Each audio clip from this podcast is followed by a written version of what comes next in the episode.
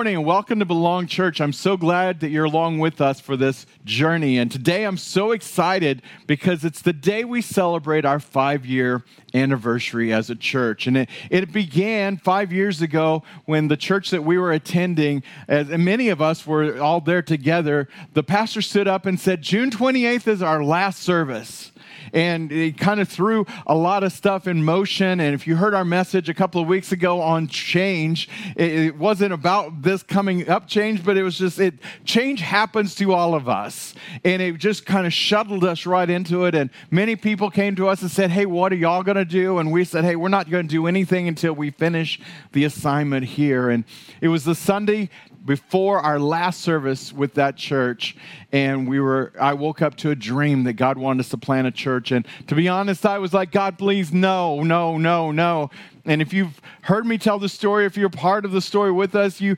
you'll recall that i said god i don't care what number i am i can be number two number four number 500 i don't care but I just don't need to be the one leading the parade. And God really laid on my heart that the last 30 years of ministry was for now.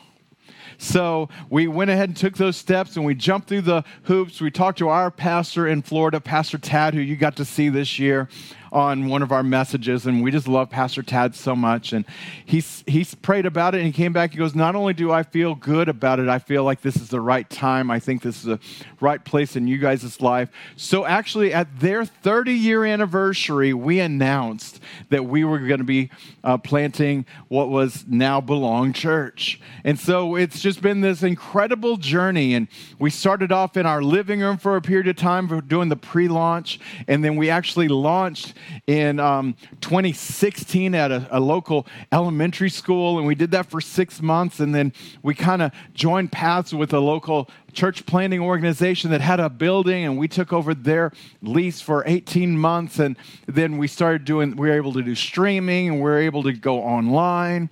And then we really felt the, the call of God that where our traction really was, was completely in the digital church market and, and more people were watching us digitally and on our online presence than we're able to make it to our services. And, you know, it's just been a crazy um, transition. And, and let me just tell you, whenever I felt the call for us to plant a church, it did not look at all like what it is today.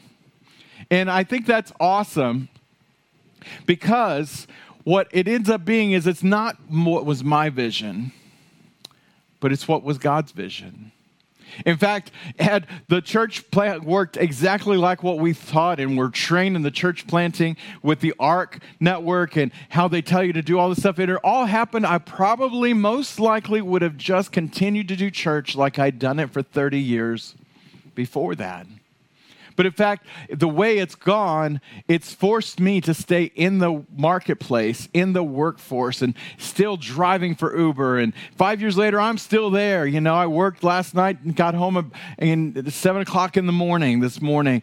And, you know, just working, working, working but I get to be in touch with so many people. And this week I got the opportunity to talk to three other people that I hadn't talked to in, in many, many months, actually before Corona. And, and it was just so awesome. And, and I know that they're joining us with us this morning. So I just want to say hi. I'm not going to call you by name, but hey, I'm so glad you're with us. And it's just so awesome to see what God is doing. What will next year look like? See, because what I thought it was going to be, it wasn't.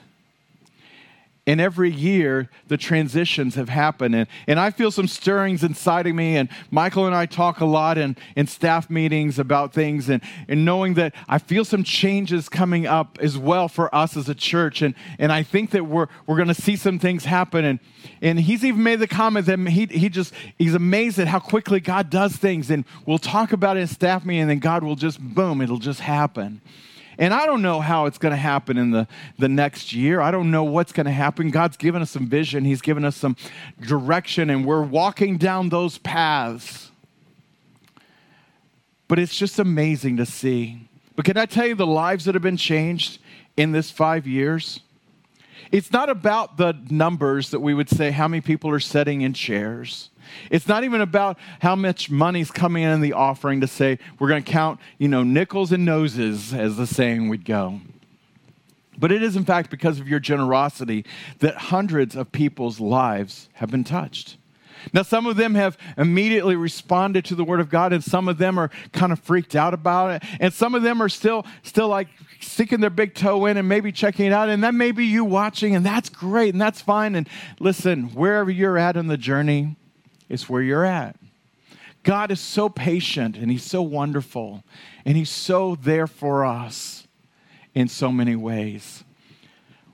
I was telling Michael that when we do this anniversary service, that we got to hit our three scriptures that are the ones that are really the defining um, marks for who we are as a church. And really, it, it comes into the journey that I personally have taken. And that was not just doing church like I've seen it done, like I've experienced it, and like uh, so many, and I'm not throwing any shade or throwing any stones at anyone but it was really to dig in and look at the Bible for what the Bible truly says. What is the relationships that God truly had with people? How did he really interact with people? And a lot of the things that I had as mindsets that I've come to know as religious mindsets, the, the rules of man, in fact, when we planted the church, the, the tagline that really the Lord put on my heart was to be the church with no rules and no judging. And, and my wife, she's so sweet, but she came to me, she goes, Now, there's got to be some rules. And, and you, we had the conversation, and you may have heard me tell the story that which ones? Who makes them? Well, we got to tell, no, it's God who will lead his people in the direction that he wants.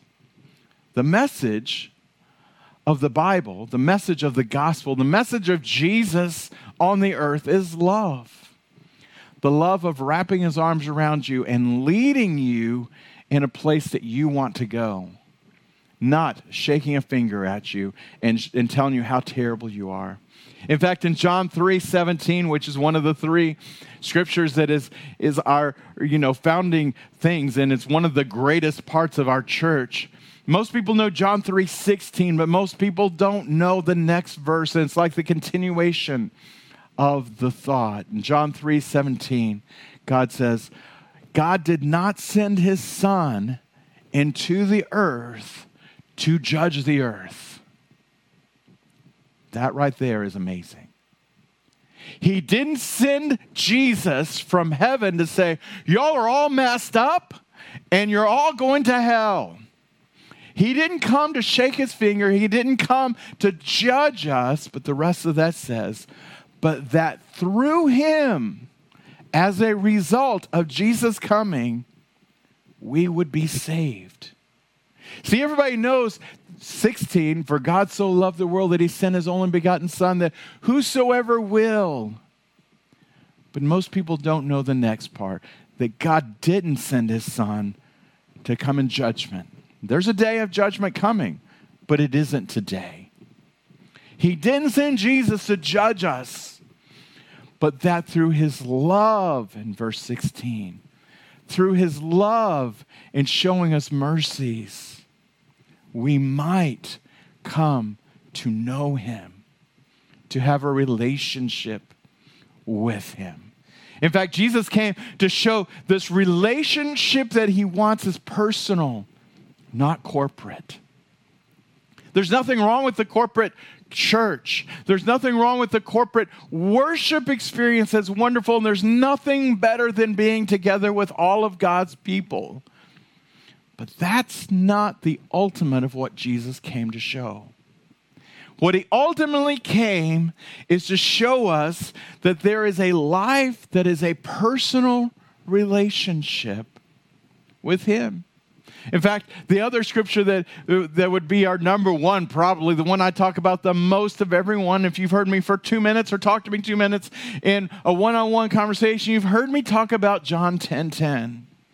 In it, Jesus says, There's two worlds, paraphrasing it. That there's the world's way, the enemy's way, what was just going to come natural. And I always put it in the left hand over here, in my left hand, and I, I do this analogy. It says, The devil has come to rob, kill, and destroy. And that's the world's way. That's what happens just naturally. That's what is just going to happen if you do nothing. It's going to happen.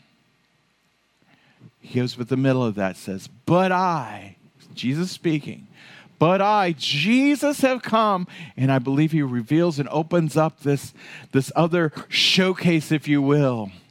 I've come to give you life. There's a different life that's here. You can have this life over here that's just going to come natural, and you don't have to do anything, and you're going to have robbing and killing and destroying, and yeah, it's just going to be an existence. But I have come. In other words, what is his purpose? Not just to die on the cross for us, as wonderful as that is. I'm not taking anything away from that. He didn't come to judge us, John 3 17. And he says, another step is that I came to show you that there's life bigger than what you know. Life to the fullest extent, life abundantly. So many different translations say that differently. The connotation is the same. There's a different life than what you know.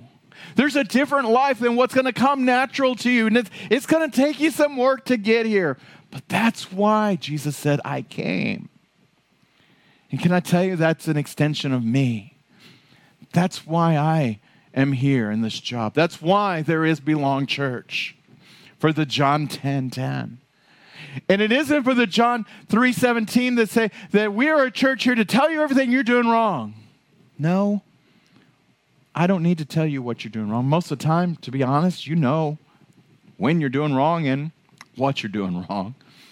Because we all know that. Even a, a, a, small child knows when they're caught doing something, they try and hide the cookie behind their, their back. That they, you haven't even got onto them yet. They know when they've done wrong. We're no different as we get older. Our purpose as a church isn't to come and judge, but to say, hey, to tell you that Jesus came that you could have this other world. And, and there's a life for you. It's not just about being in heaven and the, the stupid religious connotation. We're going to be little fat little angels uh, plucking harps up on a, on a cloud, and that's our eternity after we die. No, it's not about that at all. Jesus says, hey, there's a life to the full. And listen, if life here on the earth is that much more to the full, imagine what heaven's going to be like. Just imagine. But you see, that's why Jesus came. And that's why he called us as a church. And that's why he called me as a pastor to give that message and to tell that message strong. Now, one of the most um, obvious places, and it was actually the text of our very first service in the school when we did our launch service. We talked about the third scripture that would be the one that's the capstone of our ministry, and it's found in John chapter 8. And I'm not going to actually read the, the scripture line by line, I'm going to tell the story, and you can go read it for yourselves. Found in the book of John, chapter 8. But Jesus is in church. He got up early, it said, in the morning, and, and he's there preaching and teaching. And there's all the different people who came out early to hear what Jesus' words were. And everyone loved to just sit and listen to his words. And it's like, oh my gosh, this is amazing. I've never heard such things.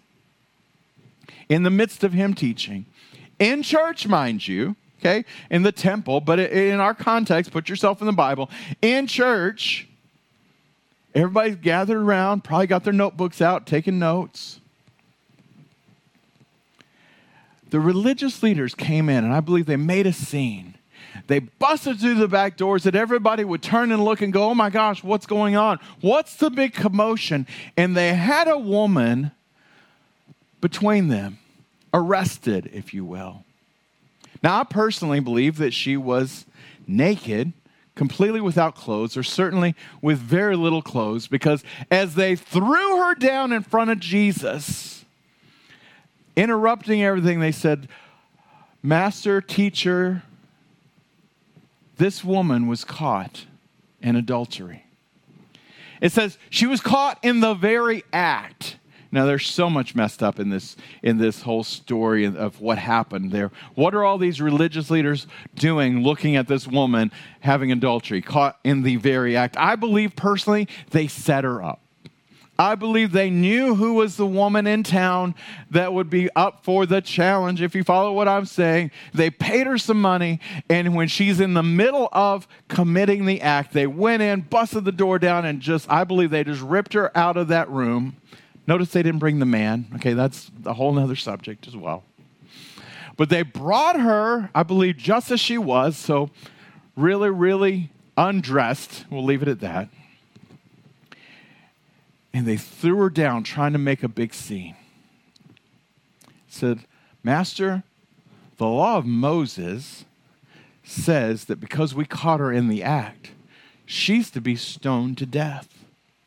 Now, that's foreign to us, and we don't really understand that. And it's kind of like, okay, I can get it, but it's not like what she got because that was something that was quasi common she had undoubtedly seen other people stoned to death.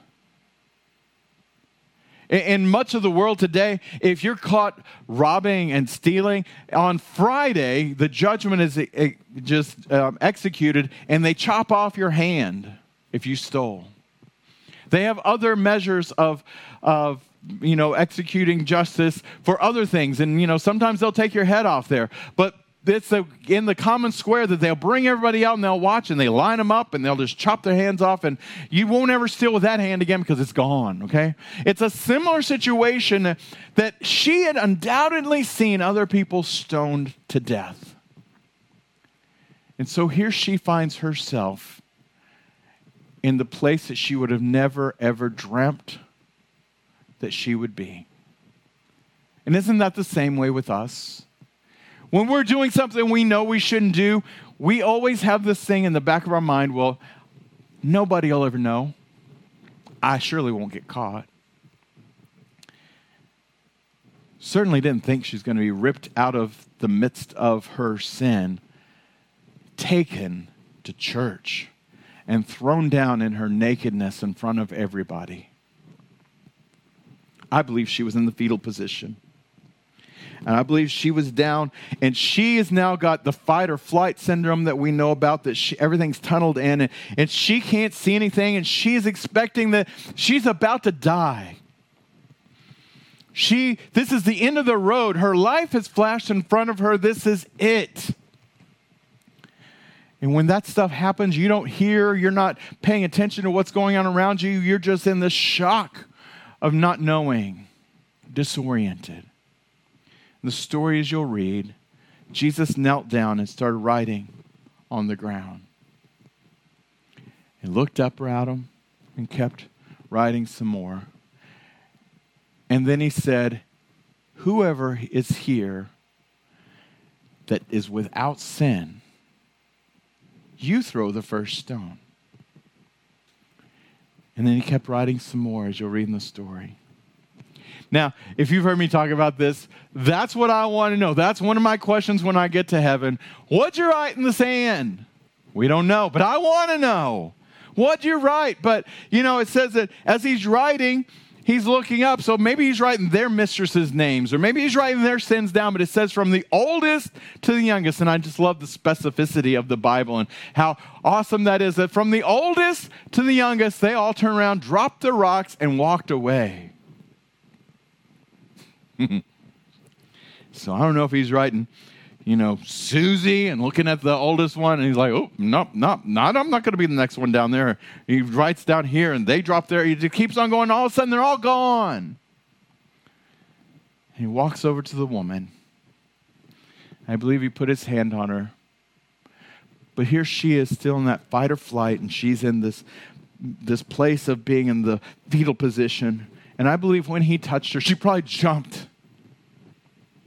I believe that she, he was catching her off guard because she just knew that that touch was the first rock coming. She jumped.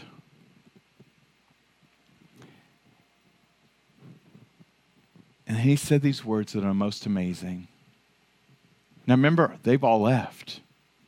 And this is where I would, and maybe you would, shake your finger and say, Now, come on, you know you're not supposed to be doing this. But isn't that what we do to other people too? we don't look at our own sin, but we'll look at their sin and say, Don't you know you're not supposed to be doing that? I saw a post this past week that says, Don't judge other people because they sin different than you. Ouch and wow. Don't judge others because they sin different than you, because you can look at their sin and go, oh my gosh, don't you know you're not supposed to do that? And yet, when it comes to us, when it comes to me, we go, um, you know, it's not that bad. You know, everybody has something. We see Jesus is perfect. If anyone was the person to shake his finger and say, now come on, you know better. Don't do this. Don't ever let me catch you come doing this again. And don't, eh, this is, he didn't do any of that stuff. What did it, read the rest of it? What does it say? He says, Neither do I condemn you. He says, Woman, where are your accusers? We're the ones that are ready to throw the first rock. She sticks her head up and looks around. She goes, There's no one, Lord. And he says, Neither do I. The one who is right and just. The one that, if he had come to judge the world, would have said, Okay, I judge you guilty. But his words, so amazing. Neither do I condemn you. See, if we try and put judgment and we try and put rules, if we try and put things, burdens on people to change in their lives, we're stepping outside of what Jesus example was. Jesus said, Neither do I judge you. John 3 17, God didn't send his son into the earth to judge the world, but to show them a path to a better life so they might be saved, so they might come to know him, so that their life might be changed. So, as we are five years in as a church, literally hundreds of people that we've talked to, ministered to, and, and seen lives changed, and some are in the process of change, some are still in the process of, of the decision to change. Where do you find yourself today? Please bow your heads with me. It's exciting for me to see the heart of God in what He wants Belong Church to be. And He's constantly revealing more. But it's awesome to me to see what He's doing in touching lives of people who mostly would be excluded by most people. Of, of people's lives who most people would say, I've written you off. You're in places of sin. You're in places of darkness. You better get your life together before you come to God. But that's not in the Bible. Can I tell you? The Bible says, go into the world, go into all the world, even into dark places. And even in that, it's not to judge, it's to show love. So, where do you find yourself today? How are you at not judging? How are you at loving? How are you at showing God's love that isn't here to put people down, but to help them up? Maybe you're that person who would feel down. Maybe you're that person would feel like I'm at the bottom and there's no way God could love me. Let me tell you, He does. You would say, I've sinned too much. I, I've missed it up too much times. The rest of that story is he told her, Go and sin no more, and literally means go and do better. Hey, you missed it. Yeah, I'm not saying you didn't miss it. You did miss it. But go and do better. Don't hit the mark better next time, literally. So if that's you today, I would encourage you to pray this prayer. I'd invite you to pray this prayer with me. And it's not going to do anything but start a journey. Get on the path. Let God show you what it is that He would want to do different in your life. Let God show you where He wants to take you. just pray this prayer after me.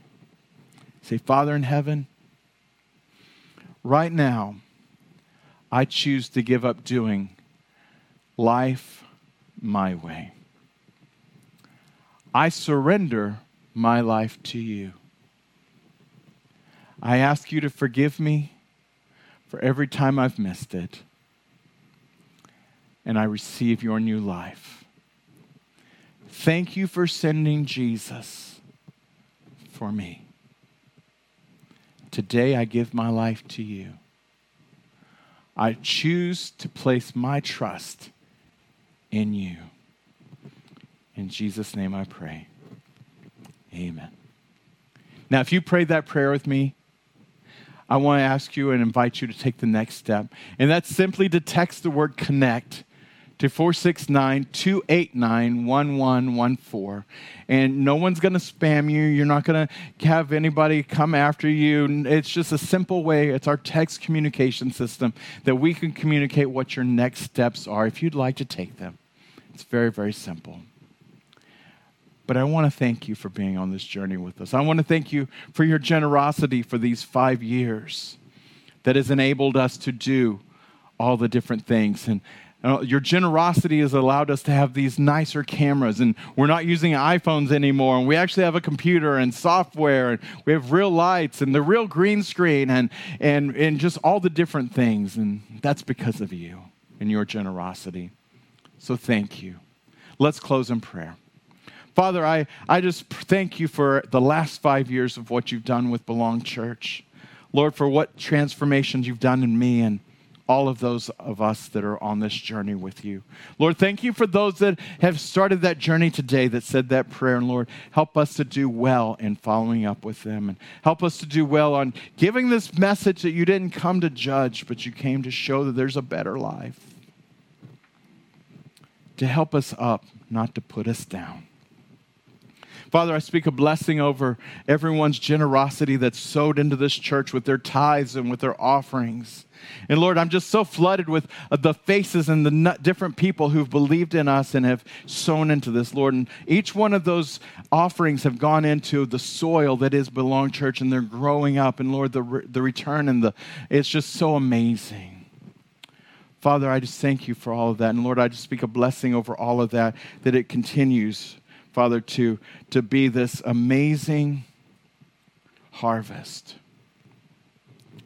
Father, I thank you for the next year that we have as a church and where you're going to lead us and the stirrings that I feel inside of me, where we're going to go. Lord, I just thank you.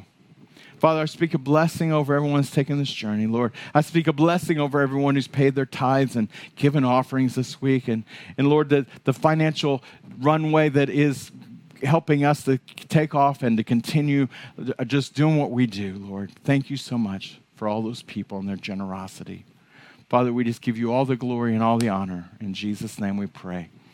Amen. Thank you for spending the last five years with us. And for those of you that are newer, you can go back to our YouTube channel and, and go back for a couple of years and see different messages. And you see the progress. Even just watching the difference of what the background looks like is pretty amazing to sometimes just sit and look and see all the different things. But if you will, watch to the end for ways that you can connect and have social media with us and ways to give.